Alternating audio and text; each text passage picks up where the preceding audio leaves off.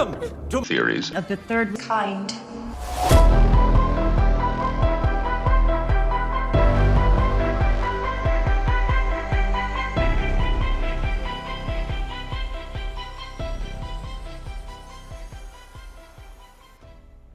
Welcome to Theories of the Third Kind. My name is Aaron, and I'm one of your hosts. There are two other hosts joining me today. Danielson. Yo, guys. And Anna. Hello, hello. So before we start today's episode, I just want to say, like always, we do not run any ads on this show or take any money from any corporations. So if you would like to help us out, then there's a few ways that you can do that. One of the ways is Patreon. For only $5 a month, which is 16 cents a day, you can sign up to our Patreon and get an extra episode each week. These Patreon episodes are exclusive to members only. Today, we released a Patreon exclusive episode, which is over cults, in which we cover cults that you have never heard of before in that episode. So also, we have several more episodes already locked and loaded for your listening pleasure, such as Disney Darkness, Isaac Cappy, McMartin Satanic Preschool, Clinton Body Count, FEMA, and much more, which you get access to all of it just for $5 a month. Another way to support is through merchandise. Just teleport on over to our website, TheoriesOfTheThirdKind.com, and click on the shop button. Then you can see all the merchandise we have for sale. I just wanted to say that the money we get from Patreon and the merchandise goes to bettering the show. And also, I know things are tough out there right now, so if you can't afford a shirt or a Patreon membership, but you want to help us out, then you can leave us a written review on iTunes, and that helps us out a ton.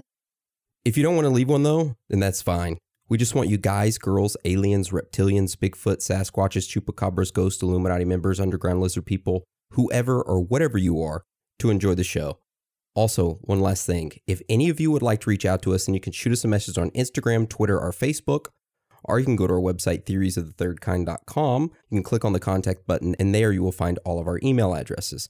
Also, on our site, you can click the voicemail button and leave us a voicemail anonymously with your phone, and we will play it at the end of the show each week. How this episode will go today is that we will first cover a general overview of what the Waco siege was, then we will get into the backstory of David Koresh, life within the cult, the standoff, and then roll into strange facts and findings along with the theories surrounding it all. So with all that being said, let's get into today's episode.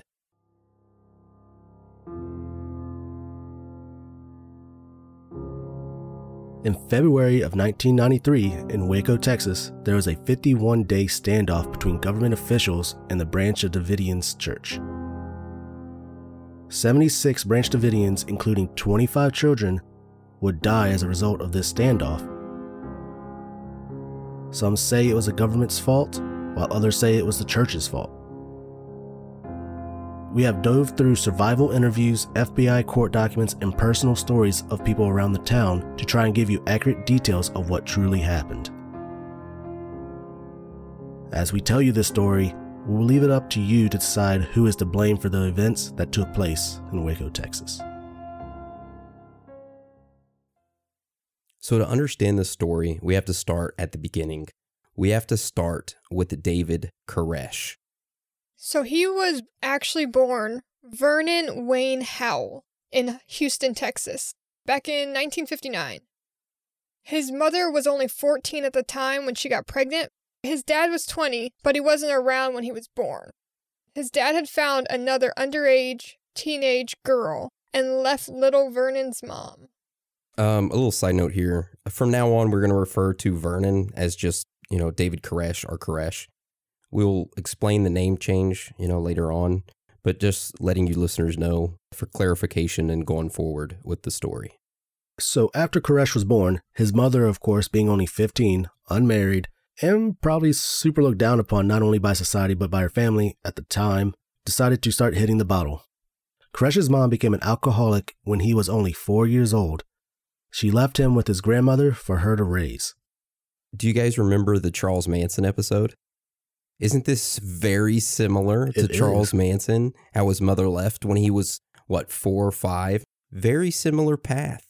So just something worth noting there. Koresh's life Growing up was described as lonely and difficult. His grandparents would take him to their church each week, which was the Seventh-day Adventist church. In school, Koresh was frequently bullied. He had poor grades and was constantly struggling because of his dyslexia.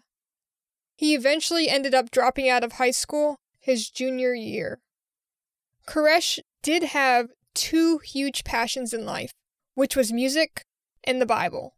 In his early 20s, he spent a short time in Los Angeles, actually trying to make it as a rock star. But that didn't really work out, so he ended up moving to Waco, Texas in 1981. In 1983, David Koresh joined a religious sect that called themselves the Branch Davidians. Now, these Branch Davidians, they were a splinter group of a different religion known as the Seventh-day Adventist Church, which was the same church that Koresh attended with his grandparents when he was younger. The Seventh-day Adventist Church was established in 1935 by Victor Houteff. Victor's wife, Florence, predicted that on April 22, 1959, that would mark the dawn of the new Messianic age. But that doomsday prediction didn't happen. Because of this failed prediction, it caused the group to split into several factions. One of these factions was led by a man named Ben Roden. They built a big house in Waco where all the followers could stay and named themselves the Branch Davidians. So this Ben Roden guy who made this splinter group, he passed away and his wife Lois took over. So of course, like we mentioned, Koresh showed up to this compound in 1983 and joined the Branch Davidians. There at the compound, they had no running water, heat, or electricity. They would do Bible study 3 times a day. The leader at the time, Lois Roden, heard about Koresh being able to play the guitar and sing and encouraged him to continue. This eventually became part of the group's daily Bible sessions. So here in a minute, we're going to listen to that, but I mean, it's pretty interesting. But in 1983, Lois allowed Koresh to begin teaching his own message, which he called the Serpent's Root. Now, this caused some controversy within the group. So not only did he start teaching his own message, Koresh eventually began to claim that God had chosen him, now get this, to father a child with Lois, who that child would be the chosen one. So yeah, you guessed it right. The late 60-year-old woman leader started to have sexual relations with the 20-ish-year-old David Koresh. Wow. Yeah, of course, Lois never got pregnant, and she ended up passing away shortly after the sexual relationship started. I don't know how she passed away. A lot of speculation. But anyways, so when Lois died, her son George took over. So George, he's an interesting character. He had been, we'll call it a less than upstanding citizen. He had been previously sentenced to 6 months in prison for asking God, in a legal motion, to inflict AIDS and herpes on judges. What? How do you do that in a legal motion and expect that that's going to go good? How do you do that with a straight face? Exactly. That's a good question. Oh my God. Just so you know, George and Koresh did not get along. He was like, "You're not my daddy." "You're not my father, Koresh. You never will be." Hold on, I'm confused. I thought George was older than Koresh. He was older than Koresh. Okay, so you're saying that Koresh would have said, "You're not my daddy" to George. No, George would have said it to Koresh. Because Koresh and George's mom were banging. Oh, okay. And he's like, "You're not my daddy." Yeah, I get that. I guess for some reason I misinterpreted, thinking that we were saying that George was the baby of Lois and Koresh. Okay. No. Oh, no. Okay. Even though I know she didn't get pregnant, my brain went to, I'm like, wait a second. I saw a picture of this guy. He was older than Koresh ever got to. Oh, God. Yeah. So Koresh believed that he was the Messiah and should be the leader of the Branch Davidians. And George believed he should be the leader. So to make things harder, part of the group believed George should be and another part believed Koresh should be. Because of this power struggle, George forced Koresh and his side of the followers off the compound by gunpoint, and they decided to stay in Palestine, Texas for a little while. Yeah, so Koresh and about 25 of his followers set up a camp in Palestine, Texas, which Palestine is about 90 miles northeast from Waco. So in Palestine, Koresh and his followers, they lived under rough conditions. They lived in buses and tents for pretty much the next 2 years. But even during these rough times, Koresh still preached his teachings. And he also undertook quite a bit of new followers from California, the United Kingdom, Israel, and Australia. Now, that same year, he traveled to Israel. Now, this is where he claimed he had a vision that he was the modern-day Cyrus. So by late 1987, George's followers were in a real deep decline at the Waco Branch Davidian compound. George was hearing that Koresh was doing very well in Palestine, Texas, and heard about his followers continuing to grow. Of course, this made him extremely jelly. Yeah, he was extremely jealous. Koresh and George still had their, battle against each other, right? Well, Koresh had written and recorded a song about George called Madman in Waco. Now, a lot, and I mean a lot of people think that Koresh had written this song about himself, but it was actually about George, okay? I mean, almost everybody I've talked to was like, hey, he wrote a song about himself. It's like, no, it's about George, the ex-leader of the Branch Davidians. But we're going to take a listen to that right now.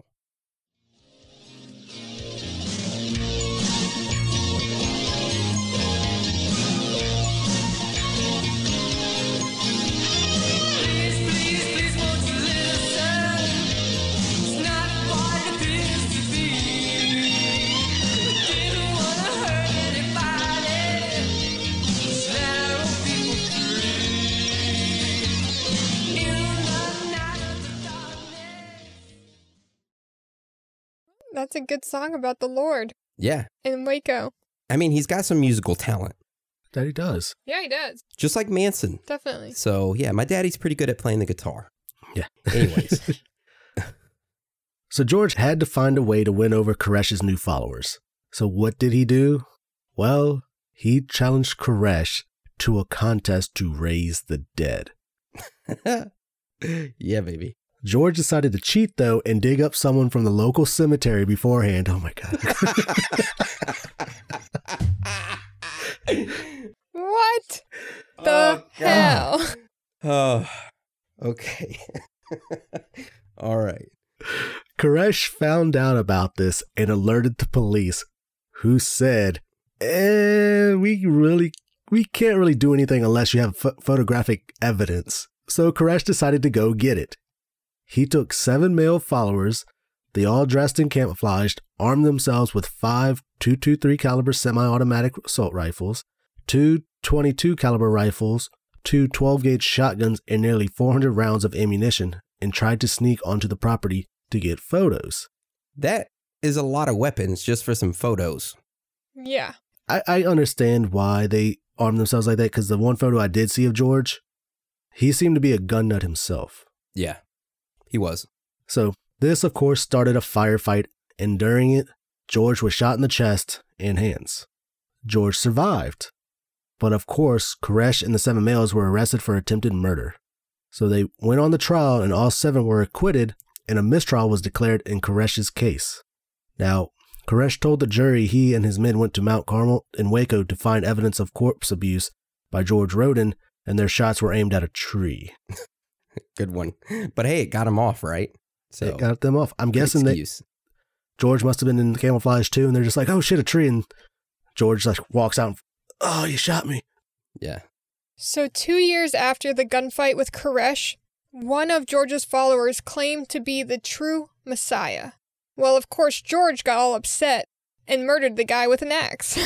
Typical George. Well, obviously, George got arrested and he went to trial for murder. The courts found him insane, and he was confined to a psychiatric hospital at Big Spring, Texas. Now, George owed thousands of dollars in unpaid taxes on the Mount Carmel Center, which was the Branch Davidian compound in Waco. Koresh heard about this and was like, let's raise some money.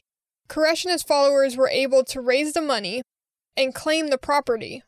Also at this time, Koresh legally had his name changed from Vernon Howell to David Koresh for publicity and business purposes. It's a good name change. I think Vernon Howell to David Koresh is a great name change. Yeah, he took them both from the Bible. Yeah, I think because David came from the Bible and then Koresh meant like king or something like that. Koresh is the biblical name of Cyrus the Great, a Persian king. Oh, okay.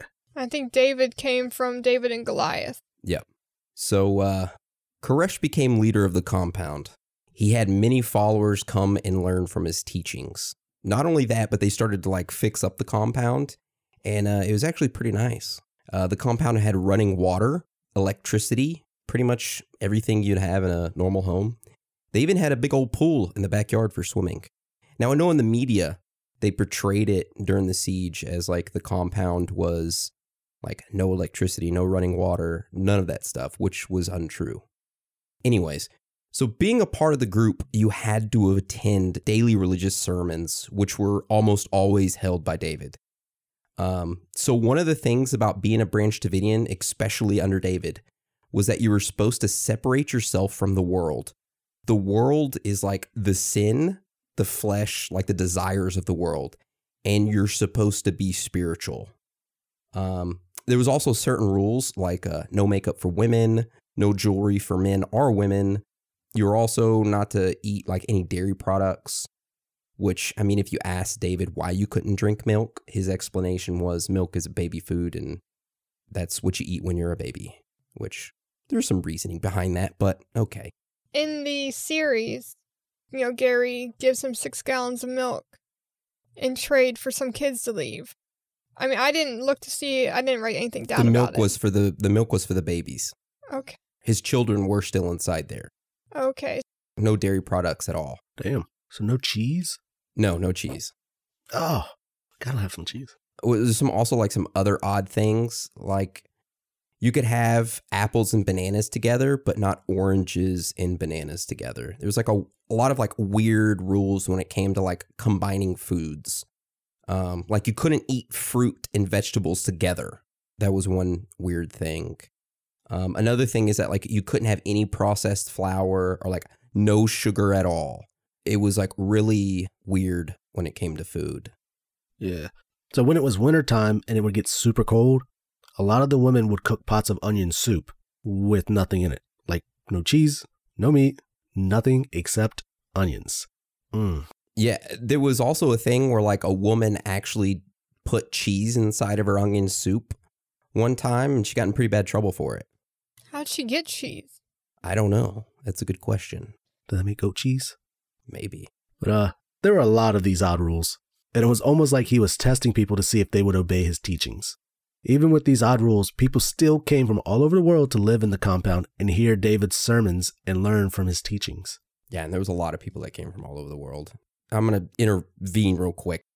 All these people were not like your typical crazy type people you would think of that was coming. I mean, there was educated people who came there. Like lawyers and stuff would come there and with their family and quit their jobs just to hear David's teachings.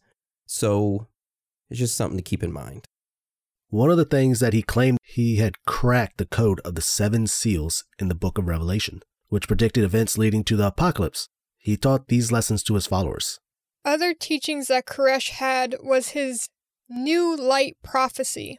His teachings were basically that he was the Messiah, the messenger of God, that he spoke to God and he wanted him to generate a new generation of individuals to inherit the kingdom of God. So what did his teachings mean? Well, it meant that all the women belonged to him. So he dissolved all existing marriages. So men in the group would have to become celibate. Of course, if they were married, then no more sexual relations with their wives at all, whom under the teachings of the New Light Prophecy also meant that they were no longer married, technically. Yeah, I know this seems like messed up, But everyone like who arrived to the compound and heard David's teachings had a choice to leave. He was not keeping everyone there hostage or whatever. Like all the married couples decided to choose. This was the prophecy, right? And he was correct about it. And it was not forced upon them. Now, I also want to take note, like this is not defending his actions. This is not us saying what he did was right and what he preached was right. This is just letting you listeners know what it was like there in the compound. So it's just a little FYI. They weren't in the anthill cold. No, they weren't getting their legs chopped off, which we talked about in today's Patreon exclusive episode. So good. Such a good episode. Mm-hmm. So, of course, David Koresh started selecting some of the ex-married wives and having babies with them. Word started spreading around Waco, Texas about this church group. Many people around the town made rumors up about them. The local news station caught wind of this and decided to run a story on them. In this story, they mentioned some of the rumors about Koresh was alleged to have been involved in multiple incidents of physical and sexual abuse against children, which wasn't true, but wanting the headline and shock, the local news ran with it anyway. Because of that, in 1992, Texas CPS came out to the compound and conducted a 6-month investigation. After the 6-month investigation, Texas CPS stated that there is no evidence of physical or sexual abuse of any children at the Branch Davidian compound. Yeah, and you don't hear about that when you read up about this. You don't hear about that CPS investigation. You don't hear about none of that. So that's just something else worth, keep in the back of your head while you listen to the rest of this. Now, something else that we need to note here. The Branch Davidians had weapons, and they had many of them. Just remember from earlier, Koresh and his 7 followers, something like that, had all them assault rifles, shotguns, and shit. Well, all the weapons owned by Koresh and other members of the Branch Davidians were, in fact, legally purchased and owned. They often took the weapons to gun shows to sell them to make profit to pay the bills at the compound. That is true. So, why do we mention this? Well, in May of 1992... the UPS postman was delivering a package to the Branch Davidian compound. One of the packages fell, broke open, and revealed firearms, grenade casings, and black powder, all which were legal. However, the UPS postman did not know that at this time, so the guy decided to alert the Bureau of Alcohol, Tobacco, and Firearms, aka the ATF. The ATF officially opened their investigation on June 9th, 1992. So on February 25th, 1993, the ATF received a search warrant for the Branch Davidian compound and an arrest warrant for David Koresh. They suspected that the compound held illegal stockpiles of explosives and firearms. On February 27th, 1993, the Waco Tribune-Herald began publishing an article series entitled The Sinful Messiah, alleging that David Koresh physically abused children, committed statutory rape, and being entitled to at least 140 wives, all which were baseless lies and media manipulation to help paint the government officials as justified in what happens next. So that package that broke open had grenade casings, like an actual grenade casing and then black powder in it? Yeah, which were legal to have. That's crazy. I didn't know you could buy grenade casings. Yeah, I mean, all this leads up to what happens, the siege and the standoff. You have the media finding out the rumors about what's happening there, and then these are completely baseless rumors. The local news stations decide to run a story about it. So then after they did the story of that shock headline that they wanted so people would watch, the Texas CPS came out, ran a six-month investigation, found nothing. Well, then the postman said, hey, they're doing, some illegal shit over here with all these firearms and grenades. ATF comes out, starts doing an investigation, and then issues a search warrant for the compound and an arrest warrant for David Koresh, saying that they suspected him holding illegal stockpiles of explosives and firearms. But then on February 27th, a couple days after that, the Waco Tribune started a series saying that, hey, this guy, David Koresh, is abusing children and raping them, and he has like 140 wives. Well, get this shit. So surprise, surprise, the very next day after that article was published on February 27th, on February 28th, 1993, the ATF decided to raid and arrest David Koresh because they had a reason to believe the Mount Carmel community had nearly 250 weapons, including semi-automatic rifles, assault rifles, shotguns, revolvers, pistols, and hundreds of grenades. That's what the records show is the reason why they raided them. And also, the ATF said in the records that they wanted to arrest Koresh for unlawful possession of a destructive device, which was the grenades, and search the 77-acre compound. And this is where the shit starts, okay? This is where it gets intense. Now, some say that the reason the Branch Davidians were ready to attack is because the Branch Davidians knew that the ATF was coming. A reporter inadvertently tipped off Koresh's brother-in-law, actually. So what happened was, now this is insider shit that nobody else knows. The media had been meeting with the ATF a week before this raid was to go down. The ATF wanted themselves to be painted in a good light because of what happened at Ruby Ridge. And if you aren't familiar with Ruby Ridge, go back and listen to that. So the ATF was getting ready to raid. They had sent out multiple camera crews. So one of the camera crews was driving down a dirt road trying to find that Mount Carmel complex, which was in Waco, the morning before the raid. The camera guy for one of the local media stations pulls over because he's unable to find it. He saw a postal service guy delivering packages. That cameraman goes up to the postal service guy and says, "Hey, I'm looking for the Mount Carmel complex. Do you know where it's at?" Guy gives him directions, and he says, "May I ask why the camera crew's going there? I mean, are you running a story on them? Are you running a story on them or something? Like, what's the deal?" Camera guy goes, "Look, I'm not supposed to say anything, but the ATF is about to raid the compound and arrest David Koresh, and they want us there to record it to paint them in like a good light." The post office guy was like, "Oh, okay." But is what the cameraman didn't know is that that post office guy was a part of the Branch Davidians. So he turns around and hauls ass back. He alerts the Branch Davidians, "Hey, ATF is coming." So that's how they knew ahead of time that was going down. Guy runs in, "Hey, you know," and everybody, David Koresh gets all the women to get down on the ground and, you know, get in hiding while the men take up arms and get ready. So that's what happened. Insider scoop. Insider scoop. Anyways. So at 9:45 a.m., 76 ATF agents filed out of their trucks and surrounded the compound. But something went terribly wrong.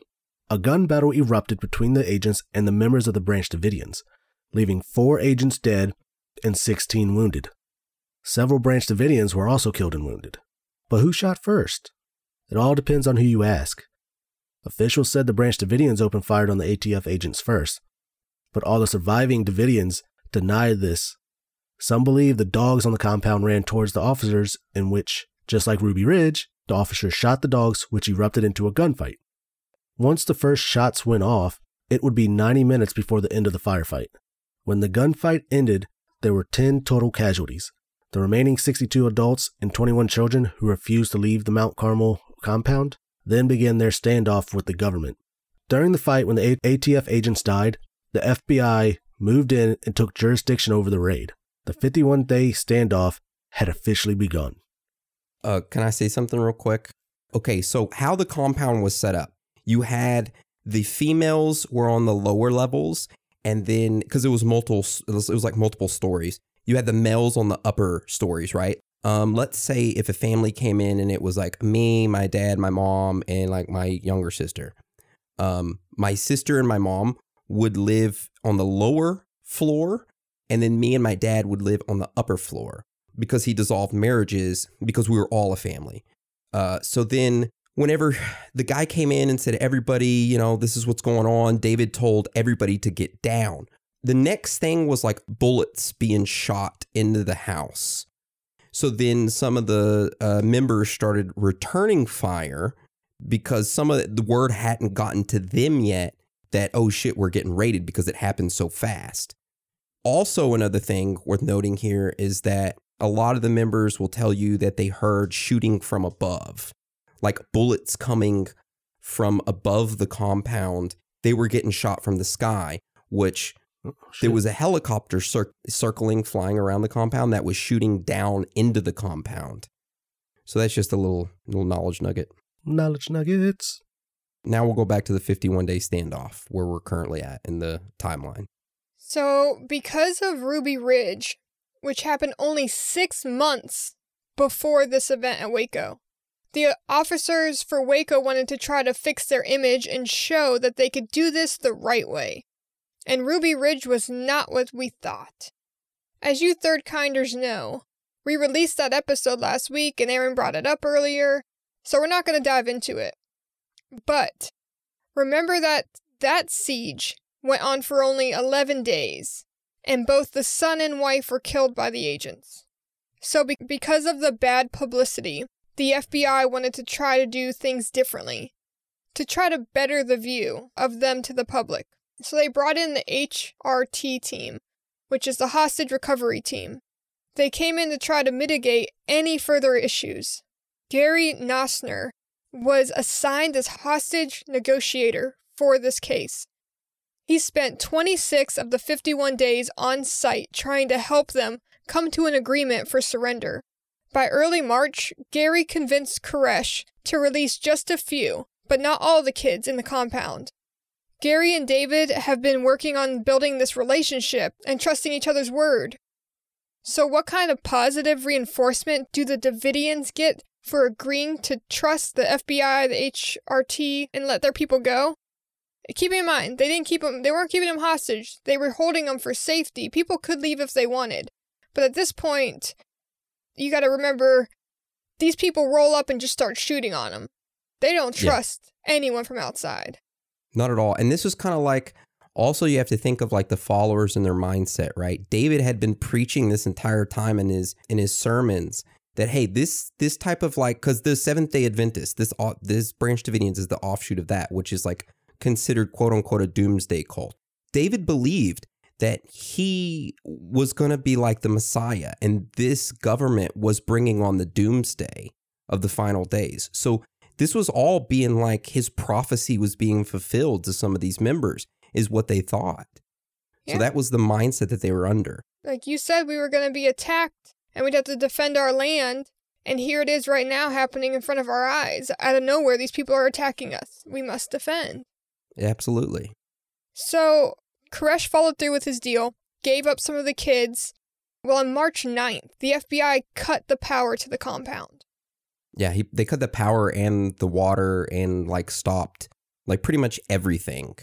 And that's when the media started reporting, oh, the compound lives in like primitive ways because they don't have water or electricity and they're keeping these kids under these conditions. When in reality, it was the FBI who fucking did it. Once they cut the power off, David stopped negotiating with them until they turned it back on. But then only 3 days later, from that point on, everything else got cut off. They only kept power on for 3 days and were like, yep, that's enough. Cut it off. Now, for any of you who don't understand how they can still negotiate with him on the phone when the power is cut off, well, back in the day, before cell phones were really a thing, you had a phone line. And it didn't matter if you had power or not because your phone didn't have to be hooked up to power. It just had to be connected to a phone line. So if they cut that, then they'd be screwed. So in this whole siege, when they're talking to David through the phone, you don't have to have power to have a landline. Just a fun fact for you youngins out there.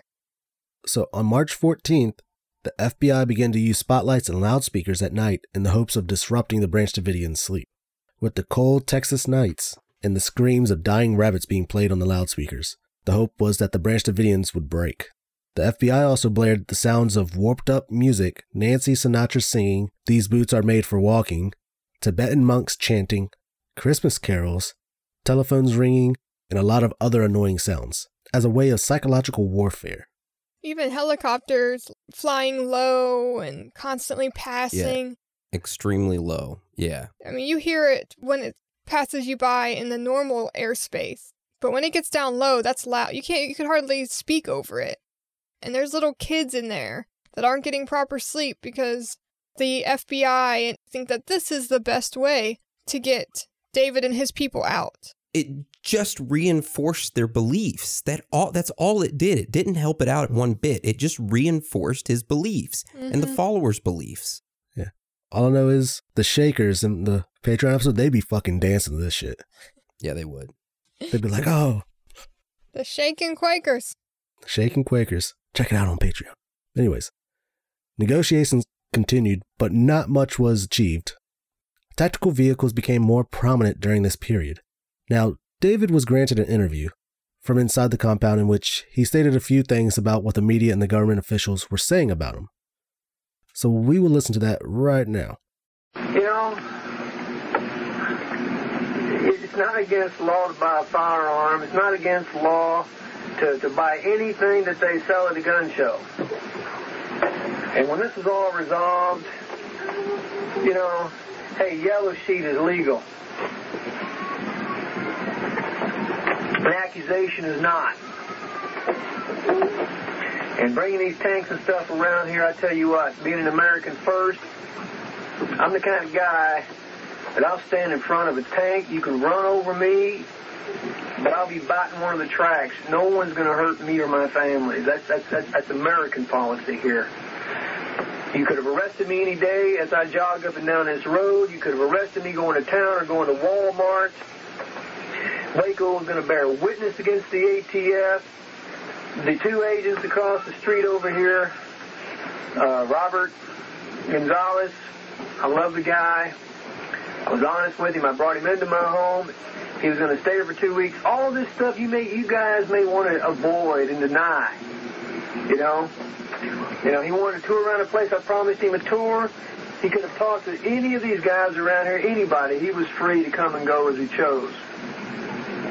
And I do not appreciate it, and never will I ever appreciate somebody coming here with two helicopters and cattle trailers and all that, and pushing people around with guns. Hey, I'll meet you at the doorstep any day, you know, and somebody will get hurt. If you want to keep playing that game, I'm talking to you.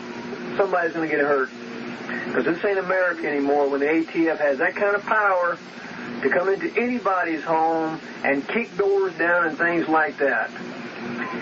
Now, I do understand, someone reminded me of this, I do understand that one of the officers says his gun went off on accident.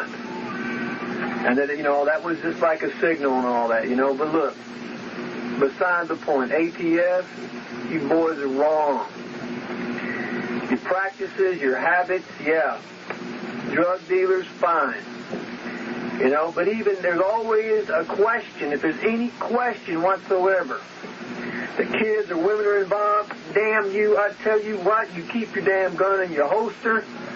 You send a couple of big, brave, invincible kind of men, you let them knock on the door. If they're so damn involved to where they can risk their lives for the name of the law, then send them up, bulletproof, put them in some kind of night armor or whatever, and let them knock on the door and ask the questions first. But no one's going to expect me, when they come busting in on my door with guns drawn and pointed in the air and someone fired me, that I'm going to lay down and die for anybody. This just ain't going to happen in this country. God speaks to me. I have a message to present. You may not believe that. If you don't believe that, then believe this. Irrespective of God speaking to me. You see this here? See, this is my family. It may not be like your family. You know, it may not be like your family. This one here, you know, he's my family too. Right, Joseph? Yeah. Tell him, you know. Look in that camera and tell him what you think about it. Who's treated you good? David. You know, do you mind that, son? Huh? Do you love Joseph? Your best buddies? Yeah. You too, Damon? So, you know, you guys, you do it your way, I do it my way. You got to argue with me, you catch me on the side of the road somewhere, you come and argue with me. You come point guns in the direction of my wives and my kids, damn it, I'll meet you at the door any time. And I'm sorry some of you guys got shot. But, hey, God will have to sort that out, won't he? So we're going to send this tape out now.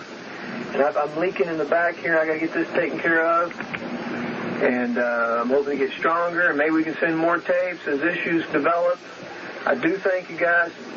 Sheriff Harwell, God bless you. And, you know, thanks for getting us the milk.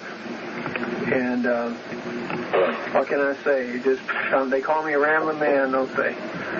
Anyway, God bless, and we'll sign off, Steve. Yep. So that was the interview he gave. Interesting. Did they release that out to the public? Parts. They cut it up for sensation. Of course, I was just going to say. Like, the one main part that you would hear is, I'm sorry some of your men got shot, but we'll have to let God sort that out. That's what they continued to play and play. They didn't play the one of him talking about his kids. They didn't play of, like, him talking about, like, the other things that had happened. Because the other things wouldn't give him that many views or that much attention. Yeah. That right there, though, it's like, oh, man, this guy's the devil. Yeah, sensationalize that, you know, give him the quick bits of headlines. Sound bites. So, by the way, when he's talking about leaking from the back. Yeah, he was shot. Yeah, he had been shot, so he was still, like, bleeding out of his back. So, yeah. Yeah. So shortly after that interview on March 19th, 1993, U.S. Attorney General Janet Reno approved recommendations of the FBI officials to proceed with a final advancement in which the Branch Davidians would be removed from the Mount Carmel Center by force. The FBI resorted to ramming the compound with an M728 combat engineer vehicle and pumping CS gas into the compound. So shortly after pumping large amounts of CS gas into the compound, it caught fire. 79 Branch Davidians perished in the ensuing blaze. 21 of those victims were children under the age of 16. So what happened to David Koresh? Well, according to the FBI, one of David Koresh's followers, Steven Schneider, quote-unquote, probably realized that he was dealing with a fraud and shot and killed Koresh and then committed suicide with the same gun, which that's what the FBI says. But, I mean, there's other things. You want to give the second theory as to what happened to David Koresh, Anna?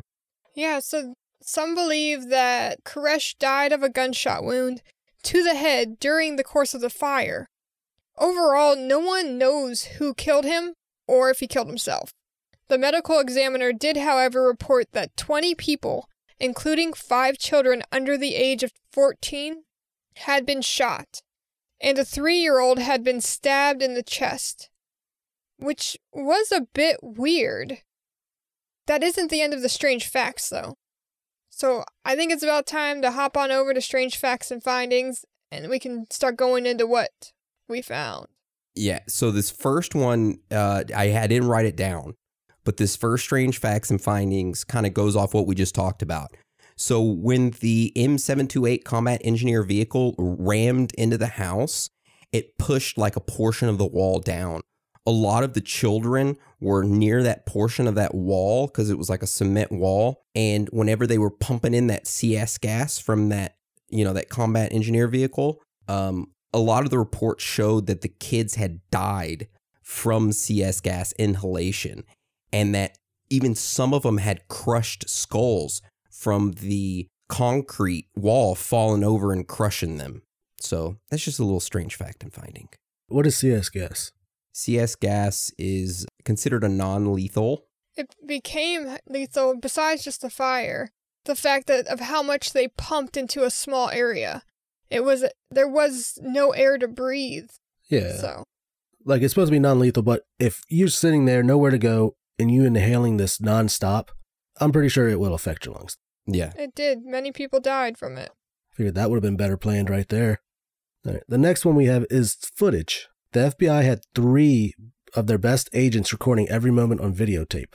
Unfortunately, when those 3 agents testified before Congress, all 3 swore that they forgot to actually put film in their cameras. The FBI was outraged, and they fined all 3 guys, $50. Like, this is a typical thing that they do. I mean, you look at the Epstein, no footage. You look at the Pentagon with a 9/11, no footage. This, no footage. Ooh, we lost it. It's like, come on. Didn't Ruby Ridge, they get fined for something? And it was like, wasn't even that much they get fined either? I can't remember. I'm so enraged at this right now. Your people gone, Aaron. How dare they? You used to play with little Timmy. Yeah. Rest in peace. I don't even know there was a Timmy, but we're going to say there is. There's always a Timmy. Okay. All right. Anna, you want to take a raising flag? So with the raising flag that we're going to go over, the Branch Davidians had a flagpole on the property where they hung their flag up. After the raid and the compound burned down, the ATF took down the Branch Davidian flag and hung up their own. Now that's a complete war move right there. We took your territory. It is. Also, the ATF and FBI members were taking pictures after the siege on top of their tanks. Yeah, and this was while the compound was burning down. And get this shit. They had gathered the burned remains of the Davidians and put them in a bucket. They then started posing with the pictures near the bucket, making funny faces. They were acting as if they were happy at what they had just done. So there was something else in Strange Facts and Findings. So a lot of the things that they don't mention is like what happened to the kids after they were released. So like during March 9th and during that time period before the fire outbreak and before the 51 days were up, some of the kids were released. As soon as they were released, they were, for an example, this one girl was given a teddy bear by her dad and said, whatever happens, keep this teddy bear with you and I'll come back after all this and get the teddy bear back from you. She sat next to David and David was like, look, we're going to release you because the FBI wants us to release some of the kids. We're going to release you. Do you want to be released? And she said, no, I don't want to be released. And he says, look, I'm sorry. We have to release you. She started crying. David gave her a hug. She hugged her dad. And then her dad said, I'm going to come back for that stuffed animal. So then she leaves. She walks out of the compound. She starts walking. She gets like a few steps out. The FBI rolls up in like this fucking armored vehicle and all jump out and pounce on her and like throw her on the ground. They like grab her bag, look through it to make sure she doesn't have any bombs or anything, and then throw her into the vehicle and then take off down the road with the vehicle. They take her into this room that's like a street over where they have this tent set up. And like one of the ATF people start questioning her, but it was like one of the hostage negotiator was working with the ATF. The ATF would question and get info and then give that to the hostage negotiator. The kid would get like nonstop for like hours asked questions and then taken to like this soda machine where they said they could get whatever they want. Well, I mean, they don't drink soda, right? They don't have sugar. So after that, they would take the kid to where they were holding the rest of this kid. The rest of these kids in Waco was like this FBI type like compound thing. Well, the FBI was having some of its people run this compound where all the kids were being held. Like they would cook for them and all that. Whenever she got there, she was like standing there waiting for something and she heard some of the people going through her bags in the room next to her. And they were ripping her stuffed animal open and ripping all of her clothes up and laughing. And then she said it was okay. Like it seemed normal because she was around like all of her friends that she had been around, right? The ones that had been released. But she said what stuck out to her the most was the FBI people talking shit, ripping up her stuffed animal. But then on the day that the fire happened, she said that she was eating breakfast and that the FBI, they had like a big TV in like the common area. And one of the FBI people came and turned on the TV of the news that was showing the compound being burned down. And they turned the volume up and made all the kids watch it. And the kids were like crying. And the people, the FBI people were acting like nothing was wrong. Like this was normal to them and that the kids would be better off without their crazy parents. Some of them even made remarks saying that maybe your parents didn't love you. And this is why it happened.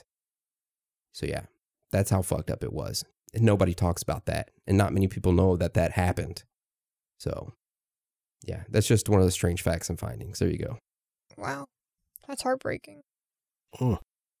Next one is David Koresh's mother. The mother of the notorious Waco sect leader David Koresh has been found stabbed to death at the house of a sister in Texas, police say. Bonnie Clark Halderman who was in her 60s, was found dead at the home of Beverly Clark, who has been taken into custody pending a court appearance. Ms. Clark Halderman was found on Friday afternoon in a rural area near Chandler, about 175 miles north of Houston. She had recently written a book about her son who led 80 people in the 1993 Waco siege. So yeah, pretty weird that she was found dead in her home. Yeah, like her sister would have killed her. Like, really?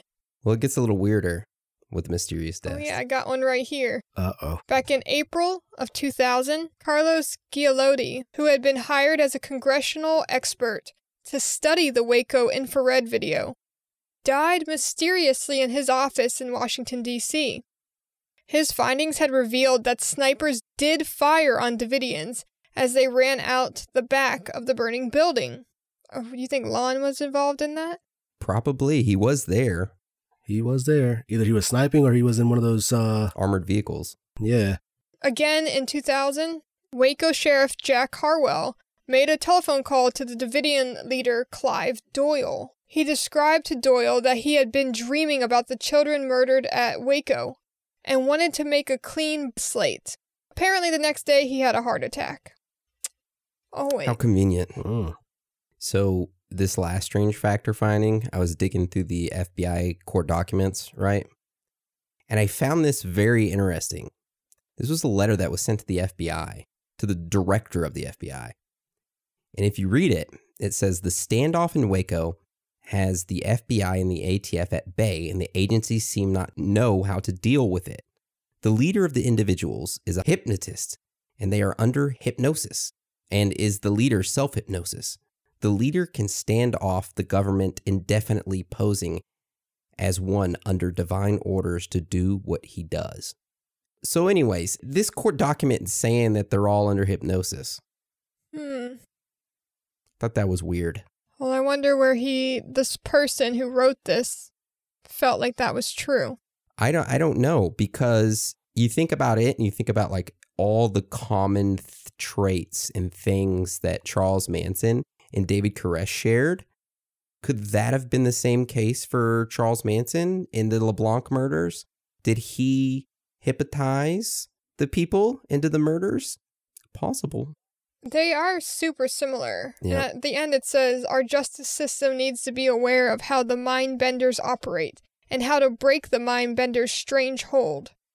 I am not a hypnotist, but surely the FBI has access to one, and one is all you need. Damn. That ought to be a movie. Like, right before that, it is not in the national interest to allow this standoff to continue indefinitely. National interest, huh? Yeah. I guess that rolls us into what? Theories? Yeah. Who's starting it off? I can do it. Lead us into theories. Oh, our first theory. Cracked code. The ATF was not looking for an illegal arsenal when they raided Mount Carmel on February 28, 1993. Why? That most of the arsenal had been taken to Austin for a gun show that morning that the ATF knew about.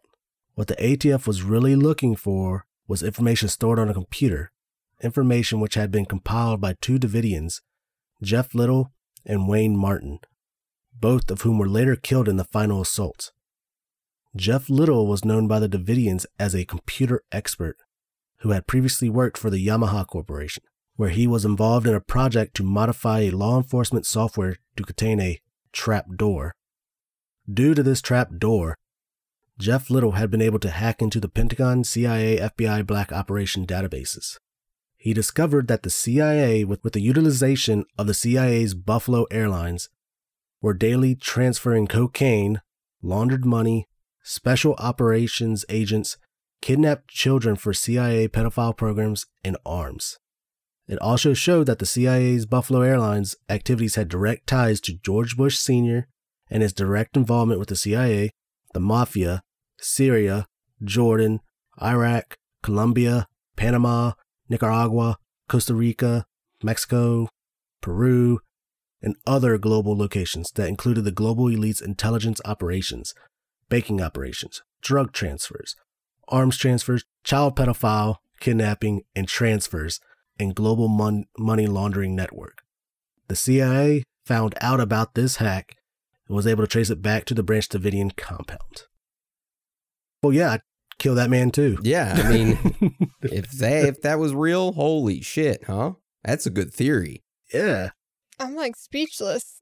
Of course, makes me think of the CIA being tied into all the dirty deeds that we talk about, with them being drug runners, with them selling drugs. Obviously, kids being kidnapped and sex trafficked. That just keeps popping up. I wouldn't have thought it popped up in here, in this topic. And here it is. Boom. This is fucking deep, you guys. This was 1993, 1992. Yeah. It gets worse. These next two kind of go along with that. Do you want to cover those two? So the minister of a rival Davidian church there in Waco went on record saying that David Koresh had worked with the CIA, and the church housed a biowarfare factory. Has this been talked about by anyone? Has anyone ever heard this? This is an Aaron find, isn't it? Yeah, it is. It's an Aaron find. Of course it is. And there's some stuff to back this find up, because it has been talked about. Well, yes, by a woman named Linda Thompson, who, in a Penthouse interview, alleged that the Branch Davidian compound was actually a CIA facility, and that the ATF raid was orchestrated by the FBI to shut it down.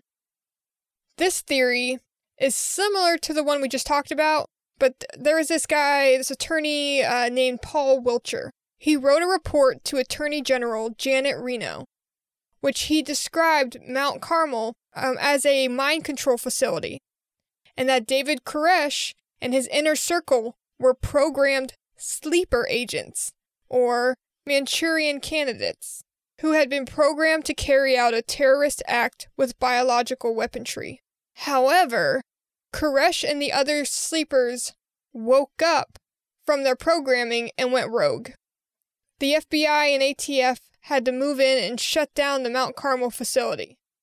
So shortly after the attorney Paul Wilcher wrote this report to Attorney General Janet Reno, he mysteriously died. Of course he did. Always. Yeah, so a lot of weird things with the CIA. Yeah, they weren't involved in any of that from what we see. Like, it was not public that the CIA was a part of the Waco siege. So for its name to be brought up brings a little red flag to me. Yeah, some good theories.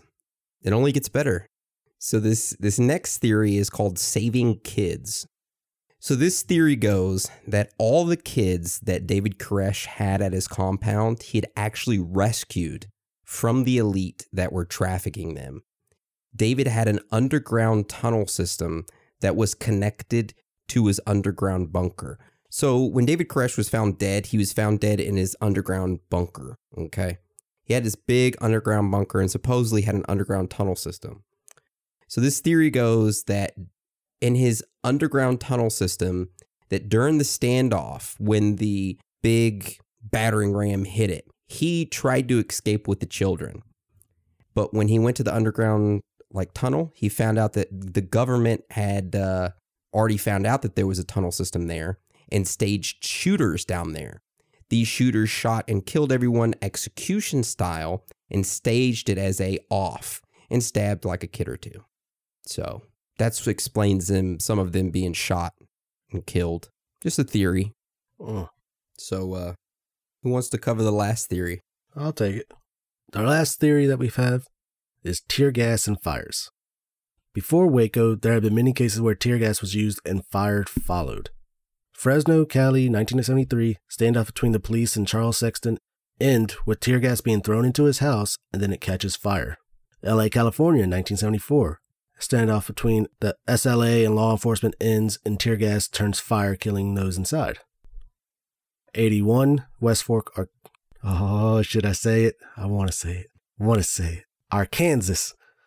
West Fork, Arkansas, a standoff, tear gas, fire, death. 1985, Philadelphia attack against the MOVE group. 1987, Escondido, California, standoff, tear gas, fire, death.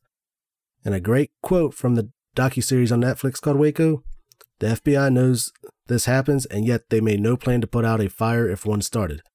We are, all of us, Americans. When did we start seeing each other as enemies?" Well, what's y'all's personal thoughts and theories behind all this? Mine, I just think because of the whole, with all the cults happening and all that. So pretty much I just believe this was a domino effect of taking out cults. Anybody that was pretty much against the government, they wanted to end all that. If one group was able to succeed and go to where they are have enough freedom and the government can't touch them, who would say that more wouldn't start? And eventually they'd lose power. They would get out of control. So I think this was just a means to an end. Yep. I like that. I don't know. Maybe my mind is tainted from everything I know today. I just see that the ATF and FBI, they don't understand how to act rationally. And the minute that one of their own gets killed, they don't stop to make sure that they kill the people who killed their people. So the same thing happened in Ruby Ridge.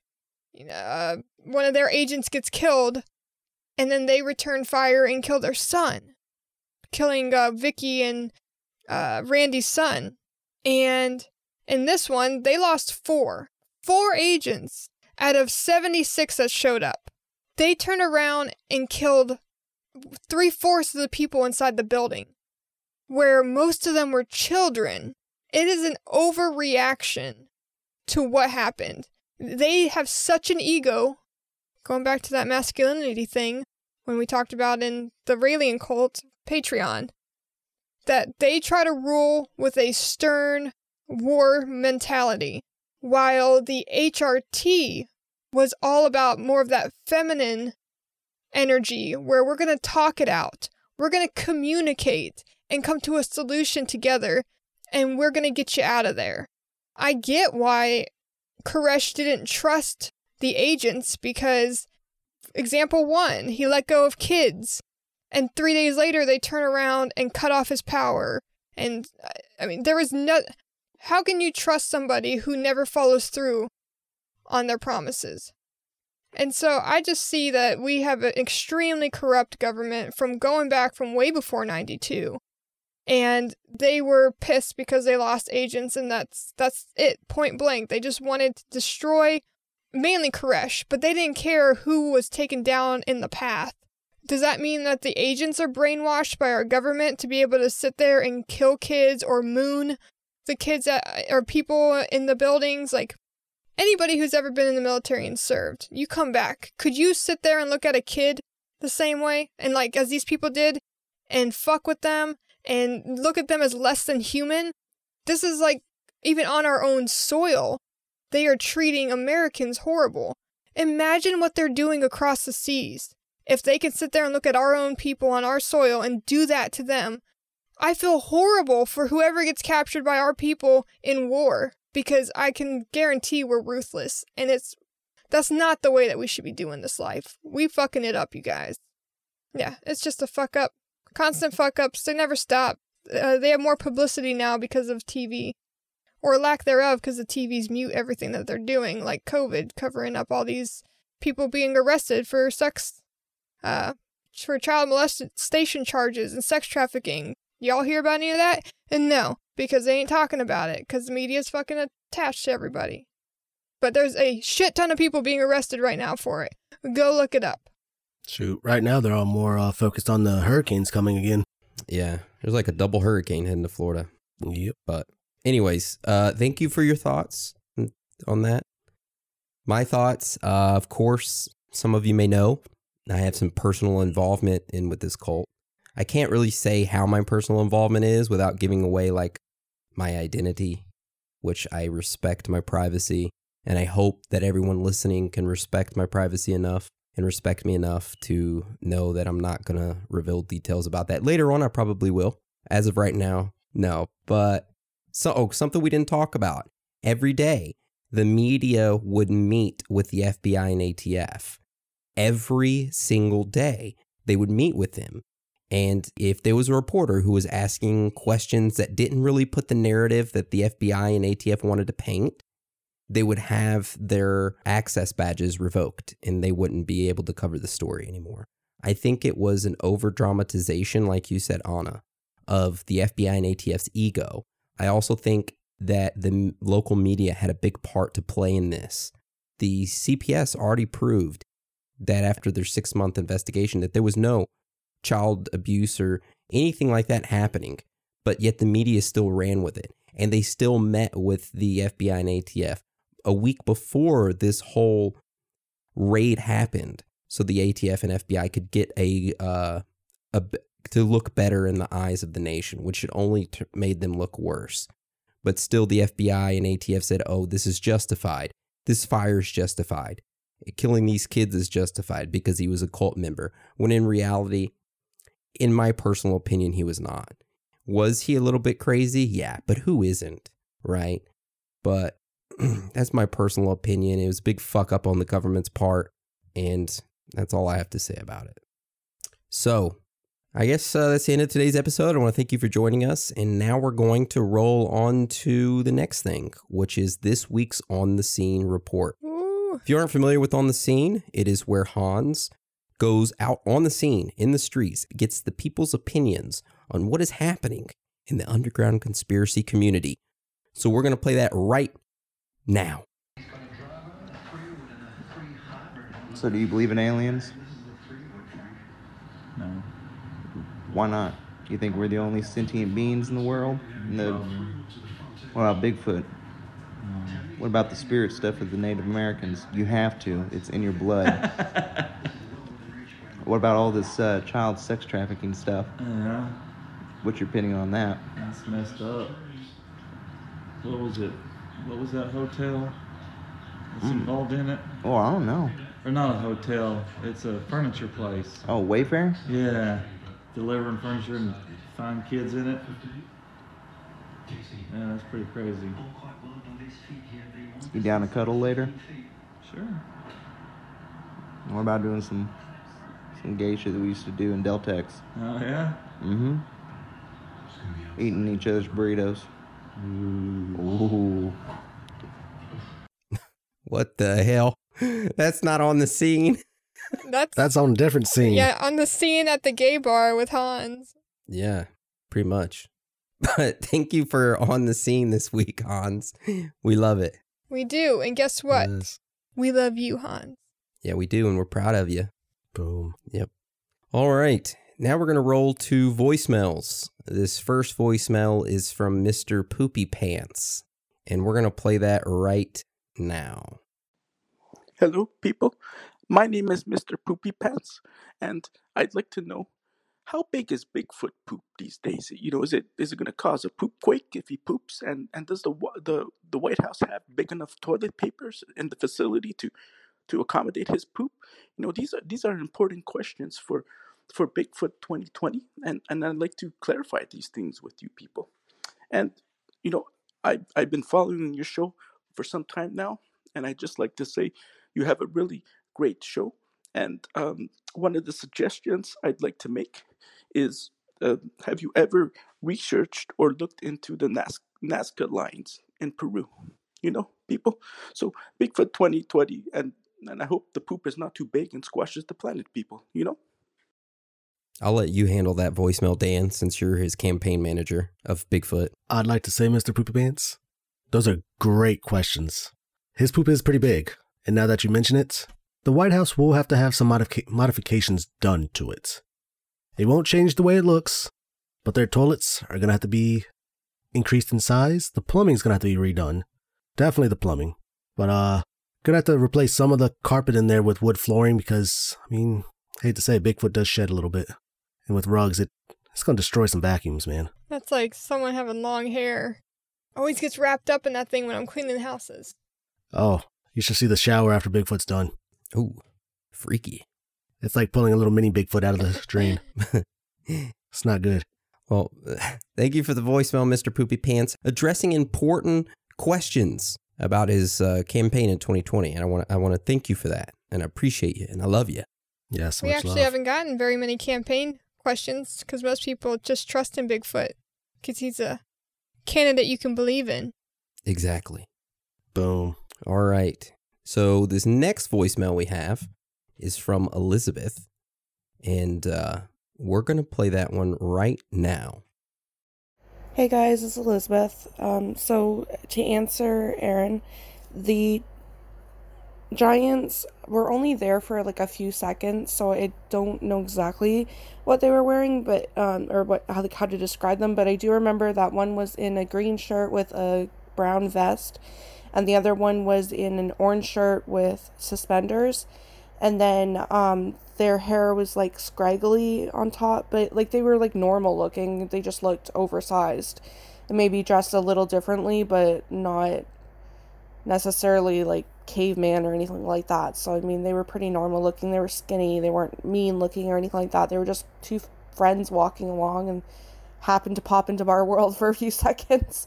But yeah, like I mean, when I talk about like bleed throughs and stuff, like I mean, I've experienced well, I don't know if the technical term is fairies, but fairies and those kind of spirits and whatnot. So I definitely believe in all that stuff because I've experienced it firsthand.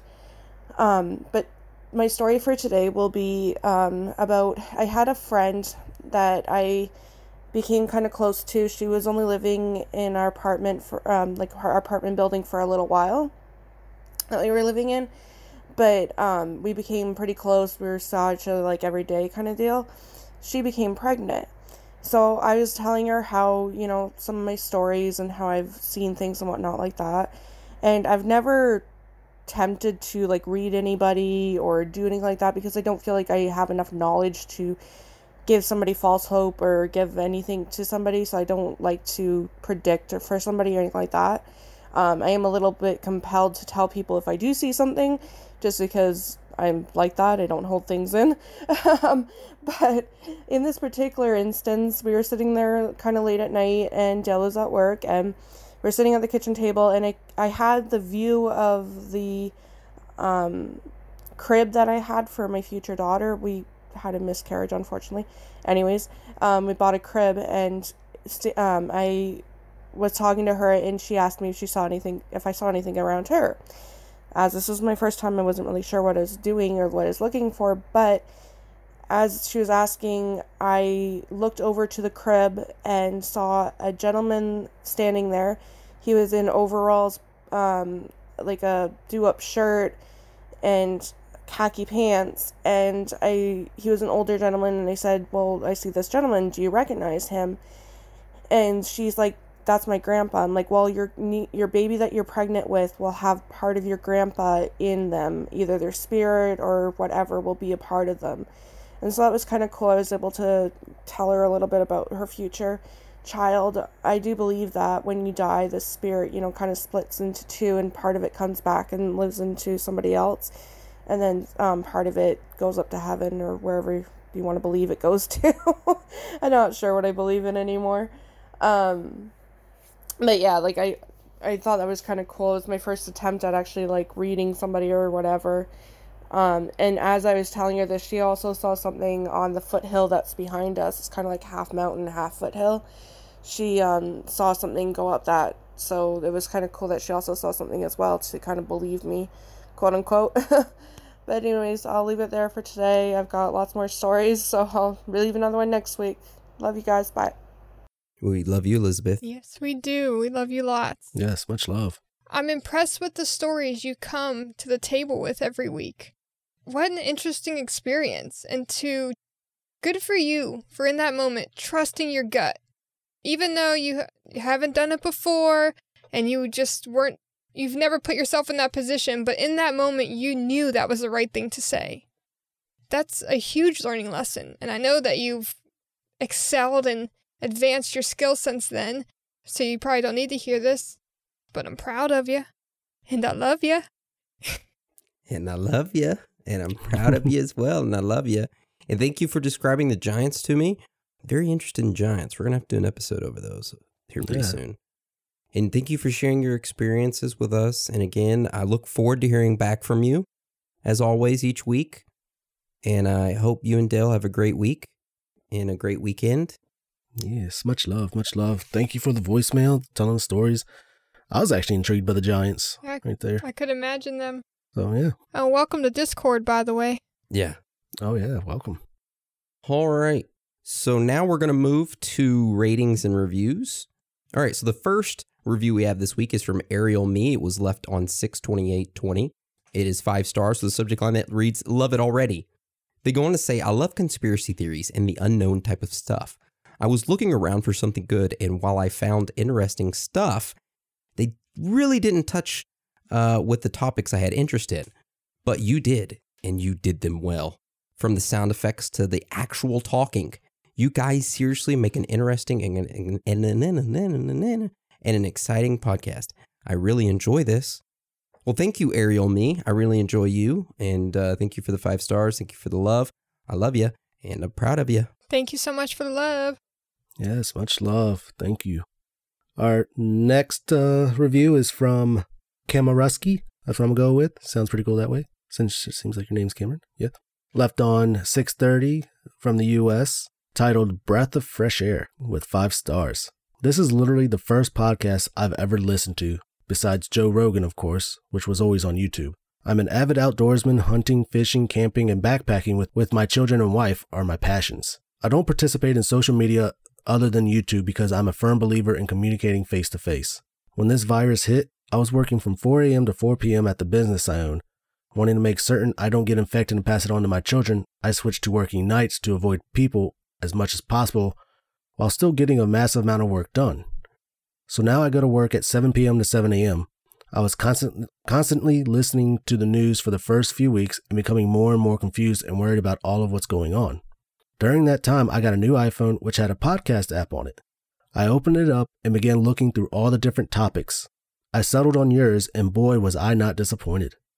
I can't tell you how thankful and appreciative I am of your ability to keep my mind off of the madness we currently find ourselves in. You are entertaining as well as informative about subjects I've always been interested in. I'm 37 and live in New Mexico, so you can imagine all the strange things I've seen in the beautiful desert nights out here. Thank you for everything you do. Stay safe, stay healthy, and most of all, stay weird. Love conquers all. Cameron. Damn it. Why, thank you for that. That was really good, Cameron. Thank you. Yes. But yes, thank you. We love you and we're proud of you and I'm glad you found us. And I'm sorry about the virus. And if I could change it, I would. Do you want me to tell it to stop? Stop there, Rona. Yeah. But anyways, I love you and hopefully you're still listening. And if so, here's a shout out for you. I love you. And Aaron would tell you to stick it to the man, but you're the man. Yeah, you are the man. Stick it to yourself. Boom. I like that. All right. This next one comes from Kid Cuddy Cutter, and we finally moved into July, you guys, with this one. July 1st. This one's titled TO3K, 5 stars. I love you guys. Keep up the good work, Aaron, Daniel, and Anna. I love all the episodes, you guys. You guys get me through the work week. Looking forward to upcoming episodes. Well, thank you, Kid Cuddy Cutter. Appreciate the love. Nice. Do I love me some Kid Cuddy? Yeah, thank you, Mr. Solo Dolo. I love you. I love your first album, A Kid Named Cutter. Great stuff. I thank you, and I love you, and I'm proud of you for everything you've done. Much love. This next review was left on July 1st. It is from Kobea. Is that right? Kobea? Kobea. Kobea. I don't know. It is 5 stars, a subject line that reads very good. They go on to say, I enjoy the theories very much. Definitely gives you a lot to think about. Keep up the good work. Thank you, Kobea. I love you. Thank you so much. Thank you. Much love. The next one we have is from DV3279, left on July 2nd from the U.S., titled Great with 5 stars. And it says, great podcast. Listening will definitely make your weenus twitch. It definitely does. Mine twitches every day. That's a fact. Yeah, I can vouch. I've seen them. They told me it's called the Wee Wee Dance, but I just watch it and it's so entertaining. Yeah, if we had to give it a name. Jack and the Giant Beanstalk.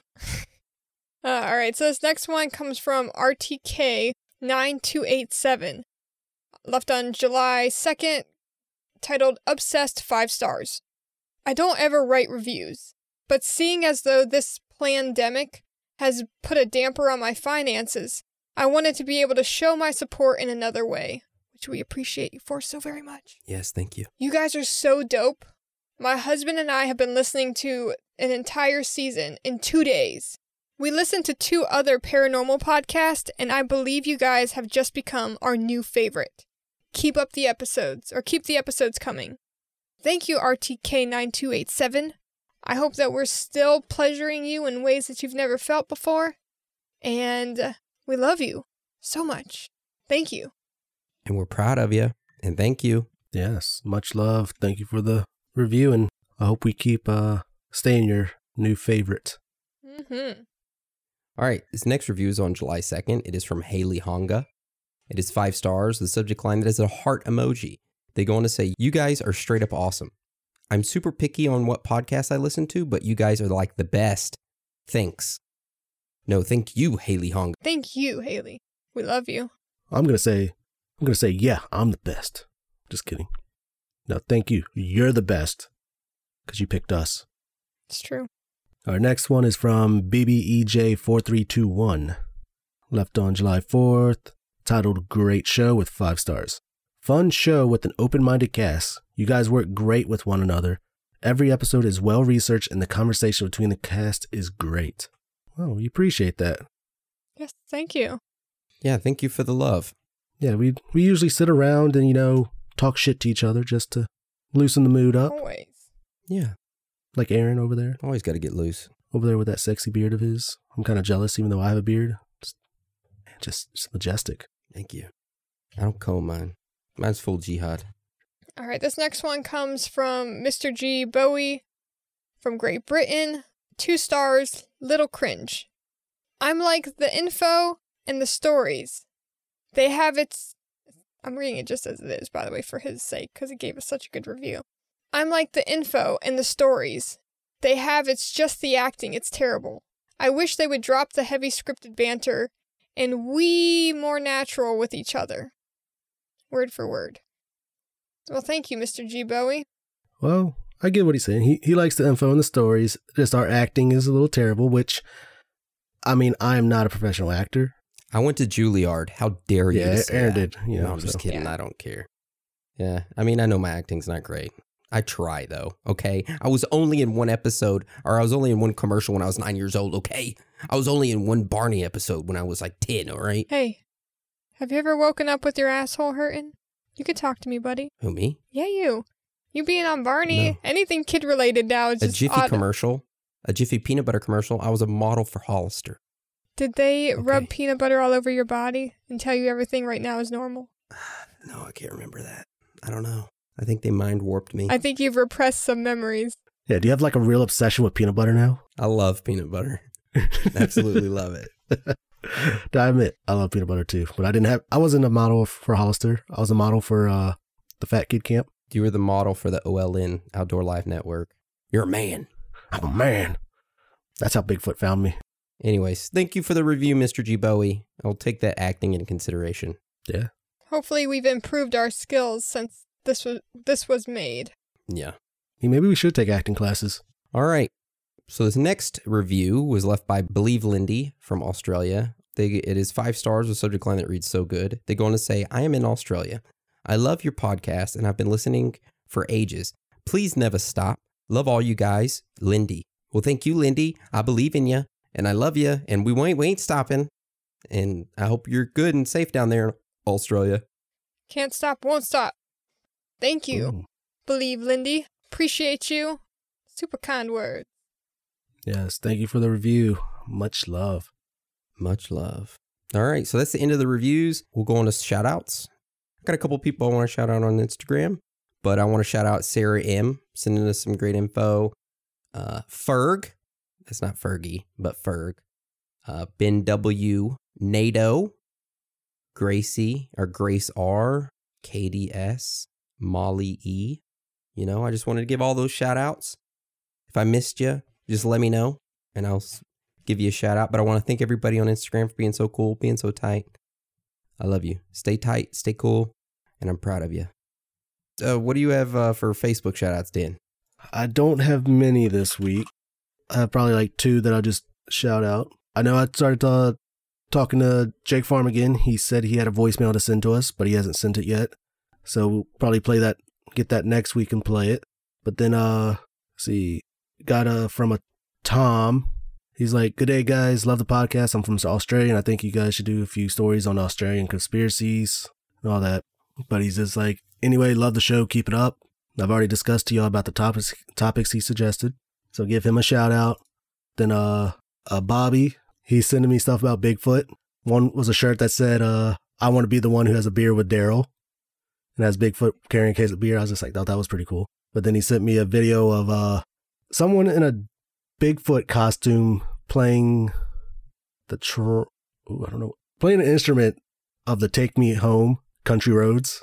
That shit was pretty badass. So give him a shout out. Nice. Other than that, got Leslie, got Justin, Stacy, people that sending me stuff on Facebook about past episodes we talked about and everything. Yeah, just give them a shout out. That's pretty much all I got for now. Nice. So what do you got for Twitter, Anna? So I got a mix of Twitter and Discord. My first shout out is going to go to my new friend, Blue Wolf Boy 08. He's so cool beyond his years. I appreciate him so much. He's a little rock star.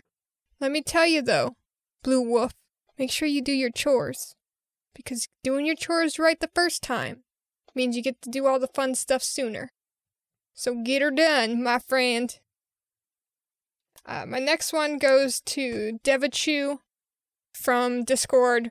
Been loving the conversation with her lately. I'm sorry you live across the pond and our time schedules don't work great, but I see you getting in on that Discord chat. So, in the morning it might not be as poppin', but at least that there's always someone in there for you to talk to. There's just been a lot of good conversation on Discord, like Stems, Always Slickers, Uncle Dave has been real poppin' lately, Sasquatchy 420 for life. Appreciate you coming in with all the conversation lately as well. We had some name changes in Discord that have made me laugh a bit. Kneecaps and Tankfish. Yeah, they lost the UFC bet, so they had to change their name to I'm Their Daddy, which Aaron equals Daddy, and Aaron is Daddy ready for lotion or something like that. I like that. Nice. Yeah, Aaron my daddy, and Aaron equals lotion on my body or something like that, yeah. Not Today CIA just joined us, but I just love his name so much. And then going over to going over to Twitter, I shouted out James Savage last week, and he wrote back saying, thanks for the shout out, in particular, Anna. I cracked up laughing whilst listening to Ruby Ridge in the gym when I got a mention. Too awesome. Anytime, James. I appreciate your love, so of course I'm going to spread it right back to you. Mr. Chup, he posted rest in peace to Samuel Weaver. He was murdered 28 years ago today by federal agents. He did that on the 22nd. He said, just listening to the podcast on Ruby Ridge, being Aussie, we didn't get much info on this. Halfway through PC, and I'm shocked and angry. Yeah, we've been definitely throwing out some heavy episodes, so totally get that.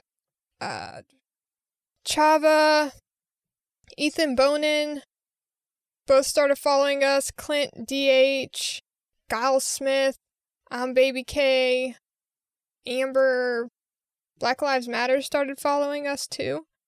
We're just making our rounds out there on Twitter. You guys are really expanding our Twitter page, and I really appreciate you, Trey Horn. You know, you guys are... I haven't been on there so much this week, I apologize, but I will get back to you. And I want to shout out White Rabbit on Discord as well. Been super awesome in conversation lately.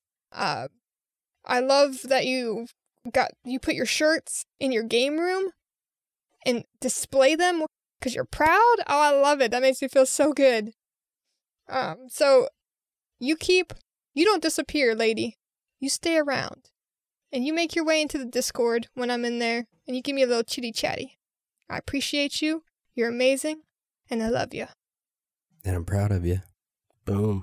All right. So that's the end of today's episode. I want to thank you all for joining us. And again, thank you for your support. You're amazing. Every single one of you.